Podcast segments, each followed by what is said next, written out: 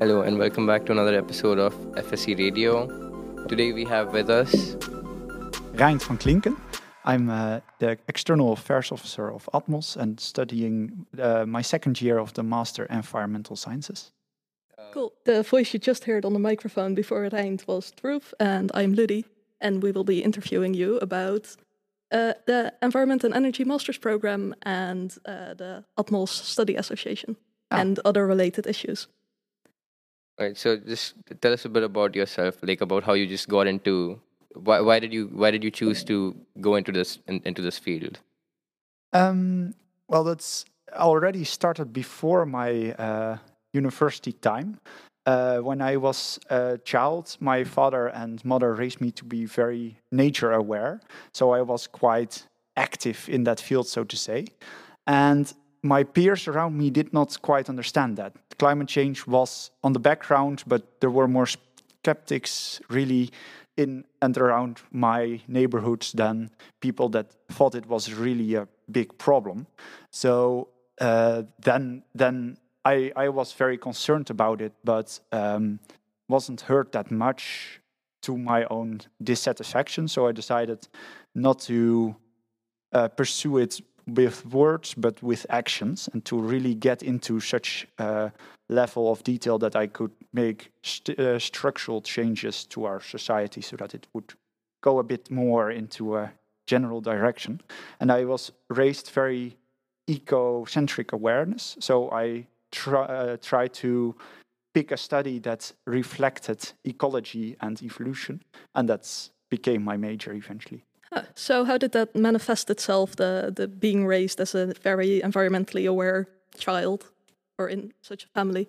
Well, um, in in high or in in primary school, so I was raised very ecologically aware, and it manifested itself by me talking for hours and hours to anyone who would listen to it that uh, we were burning down our planet and we should all stop driving cars and uh, very simplistic way of reasoning that a child would but we we need to change this because i i was really well almost scared or not not really scared more like concerned that if we wouldn't do anything about it it would not hurt me personally but hurt the environment biodiversity stuff like that. And within my mind that could not happen. That should not happen It is interesting that you said that you were raised um, in such a manner since primary school. Because honestly, when I was in primary school, I didn't even know that climate change was a thing, or like, I guess it has it has um, like got the attention a lot more in, in recent years than than before that. How like how how how important was it in your childhood? Because I I I learned about climate change. I would say about about like six seven years ago maybe, and you're older than I am, and you heard of it in primary school. So how does that exactly translate because you also say that uh, a lot of your friends didn't did not get it or like didn't have the same attitude towards the environment Um, well, it, it wasn't common knowledge, but within my uh, circles of uh, family, it was. So it was really, well, when I grew up, I noticed the, these type of things. And uh, my family is quite uh, eco aware, so to say. So they're also concerned for animals and uh, ecosystem well being, so to say. So it manifested itself during my upbringing, so to say. So you had to bike everywhere, even when it was raining, because your parents were like, "Well, if you take the car, that's bad for the environment." At least my parents were that way, or maybe they just didn't want to drive me. But yeah, Well, my parents couldn't have driven me because we didn't have a car and still don't. We share a car with my grandparents who live close by as well. So on holidays, we would have a car. But for the rest, I had no other choice than to cycle or take the bus or train, but that costs money. And well, as a child, you get one euro a week or something. so perhaps one bus ride every week. But I wanted other stuff for my money. So I just cycled everywhere. Was it like annoying for you that like you somehow you like everyone else has a car to go to school and you're the you're the only one who doesn't did it, did it ever like piss you off that you're the only one who's like i don't know doing something for the environment Well, the cycling thing wasn't the I wasn't the only one with that. Uh, almost everyone in the Netherlands has a bike, and if things are close by, I just always biked. Um, but in certain degrees, yes, it was a bit annoying that I seemed for a while to be the only one concerned for the environment, though in certain levels others agreed with me that it was a problem, but just didn't know how to change it. And uh, if they then asked me, then I had no answer for them because I didn't know either. Yeah, or or very simplistic answers: just leave your car at home always. Never go by plane somewhere, stuff like that. So did that change when you moved? Well, maybe uh, maybe you can talk a bit about the, your bachelor's first, but then your master. Like, do you feel like you you found your tribe with regards to the uh, environment? It's definitely more with the same attitude now. During my bachelor, I uh, in the beginning biology was very broad, so then three or four hundred students all followed the same half a year and that was very much like bacterials uh, of bacteria which you learned about a little bit of ecology but mostly medicine uh, or bioprocesses or a lot of general biological knowledge so to say. And after half a year i chose evolution and ecology. And then i learned a bit more about this stuff but it was still quite theoretical and quite far away from society so to say. So um, the modeling was interesting, but still also very, very, in my experience, very much away from society. So when I had the choice to go to do a master, I decided to look really for a master with effect on the society and with prospects that you could go out there and make a change once you finished such a master. Had this always been your plan? Up until that point, yes, yes, I've always had the ideal to have a comfortable living, but also having a way to better the world than that I found it, so to say. Do you do you remember a moment in your bachelor's degree where you were like, yes, this assignment is or this course is fun, but I really miss these sort of societal interactions?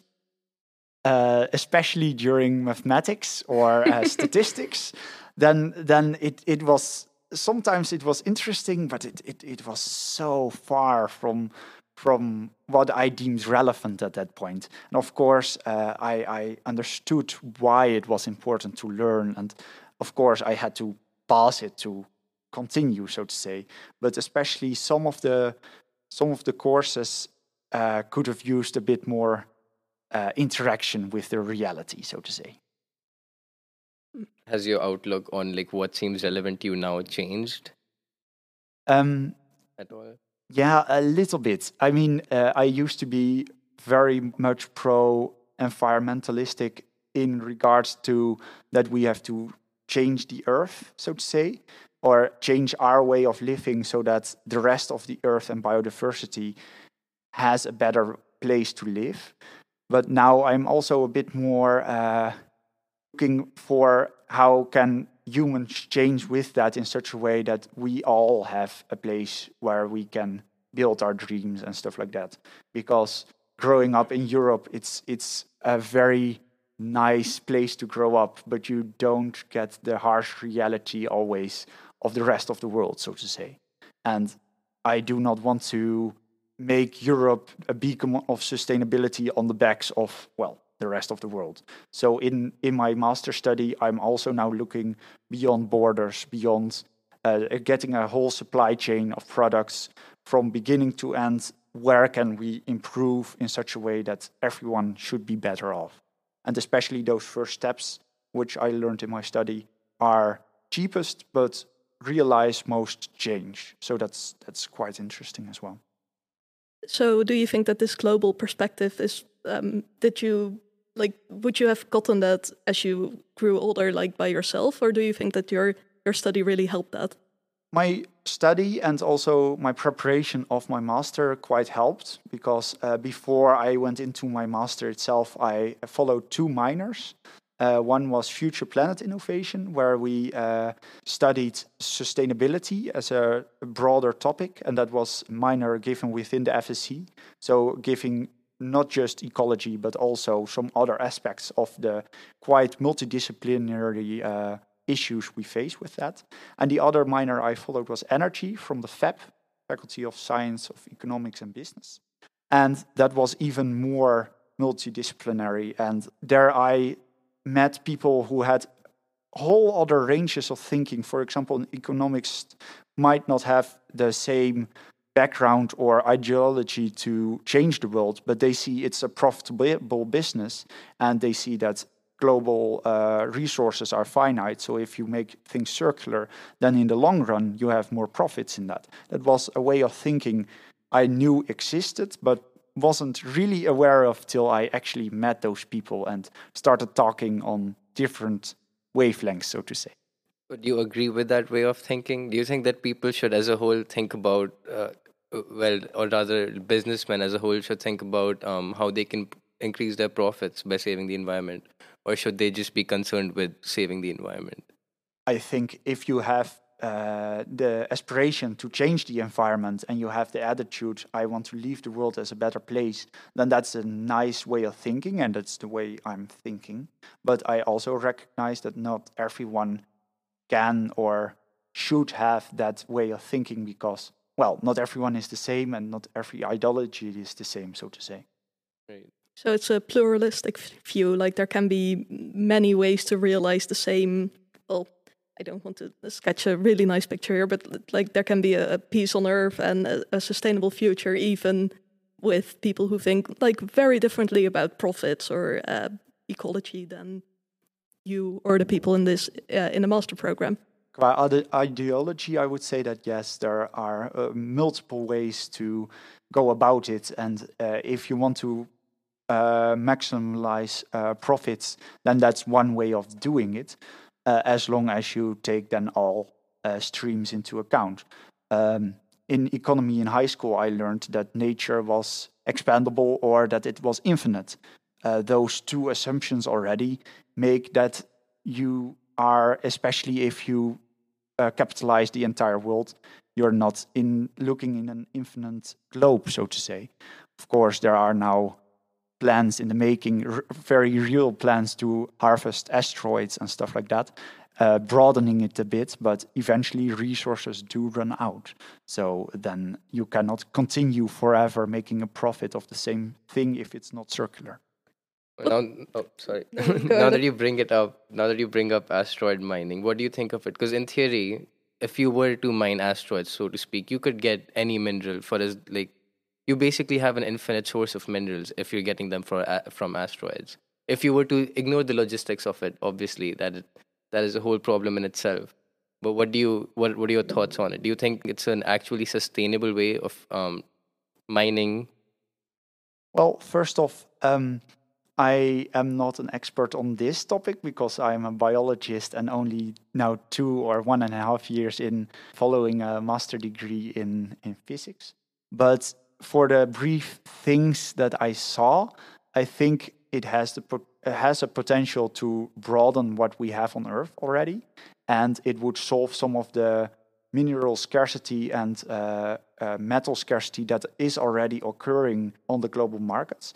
However, I do think that it won't solve every problem on Earth. I think still emissions, if you have them in the atmosphere, you cannot get rid of them even if you bring in asteroids to power the hardware even more, so to say. So it, it's a partial fix, and I think it's quite far away still because it's a whole whole other frontier and even though there are massive innovations going on and still exponential curve to what we know, so to say, it's still uh, far from my bed show. So I wouldn't would not see it as the holy grail to fix every crisis on Earth. Every, I think, especially uh, the energy transition requires a lot of different ways of solving it. And if there was one holy grail, we would have found it already but there is not yet one in our grasp. So diversifying now is, I think, the best way to go. Is that a part of your course? Do they?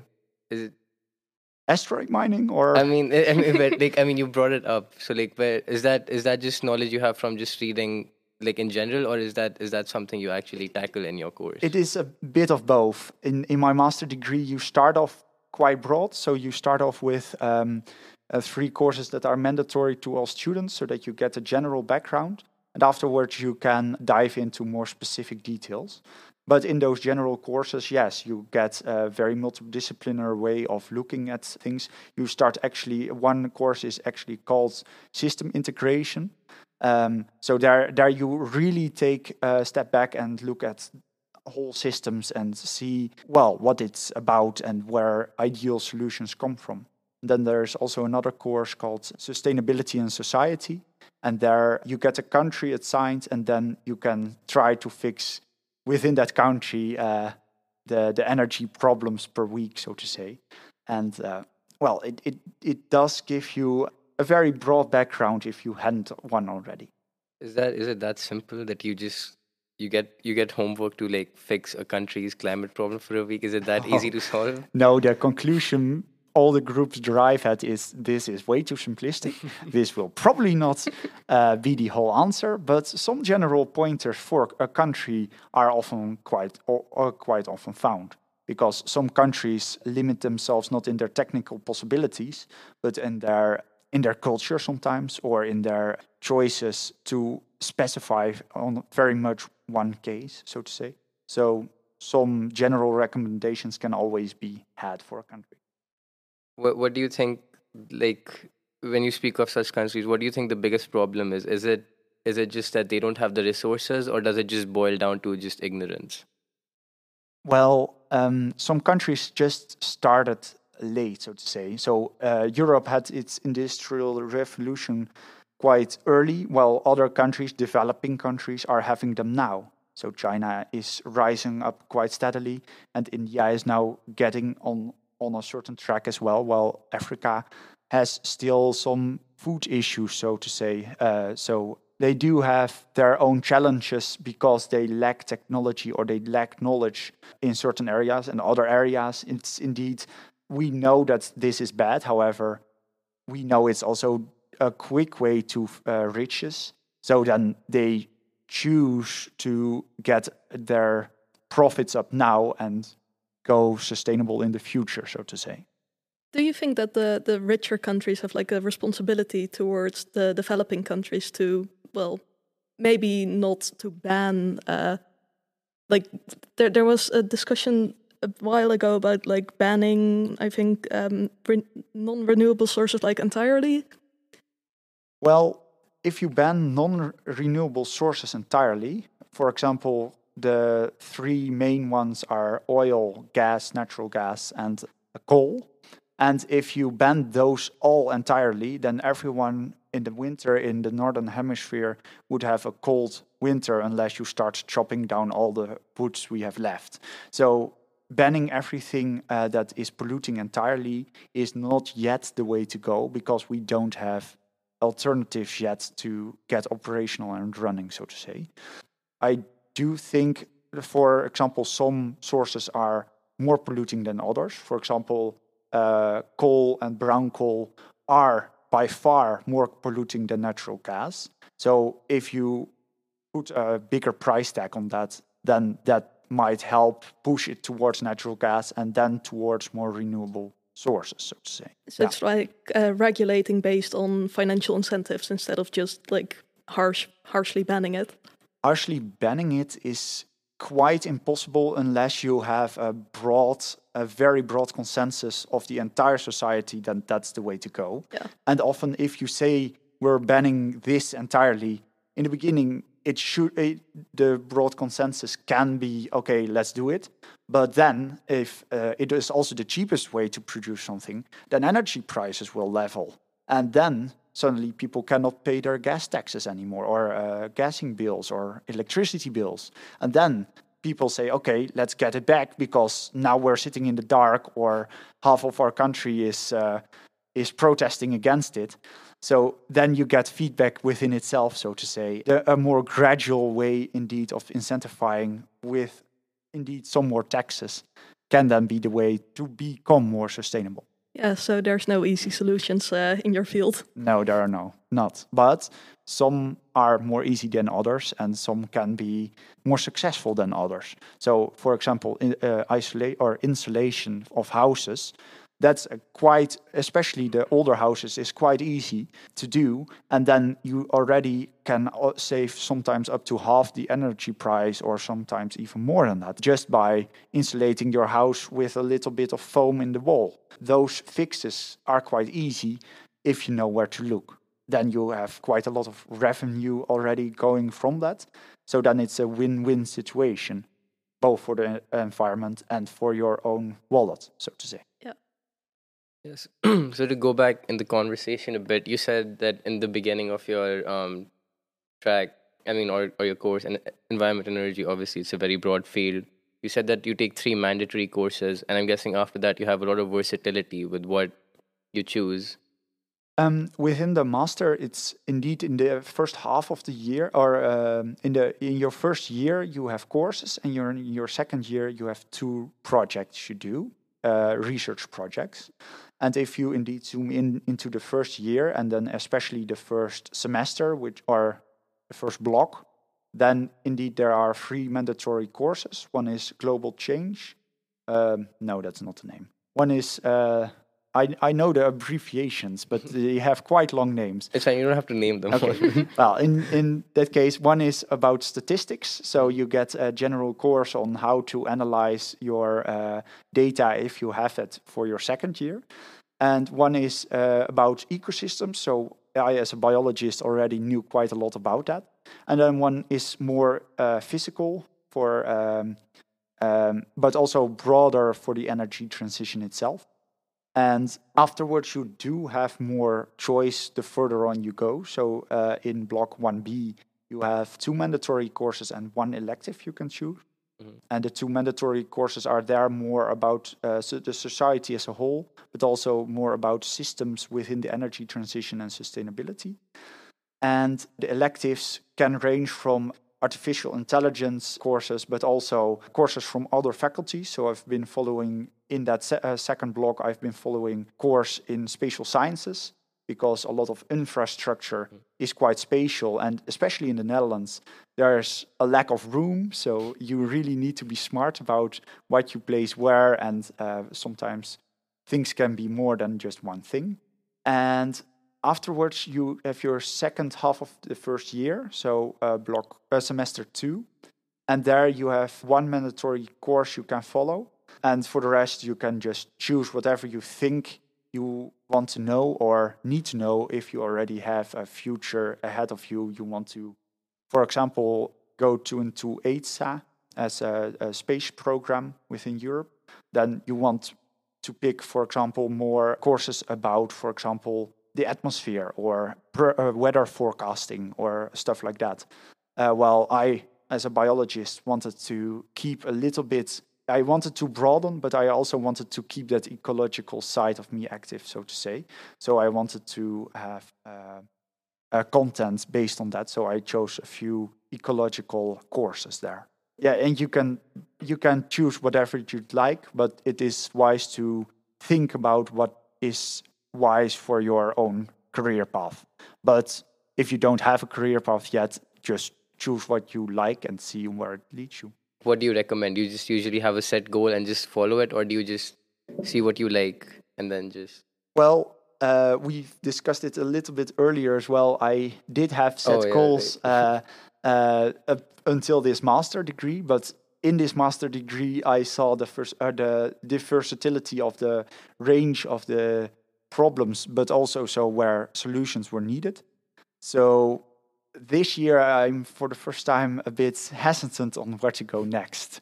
So I have no clue where I'll end up, and therefore, in my subjects and in uh, electives I chose, I just picked what I thought was nice and what spoke to me, so to say. And you are in your second year now. I'm now in my second year. I'm now in the year that I'm only doing research.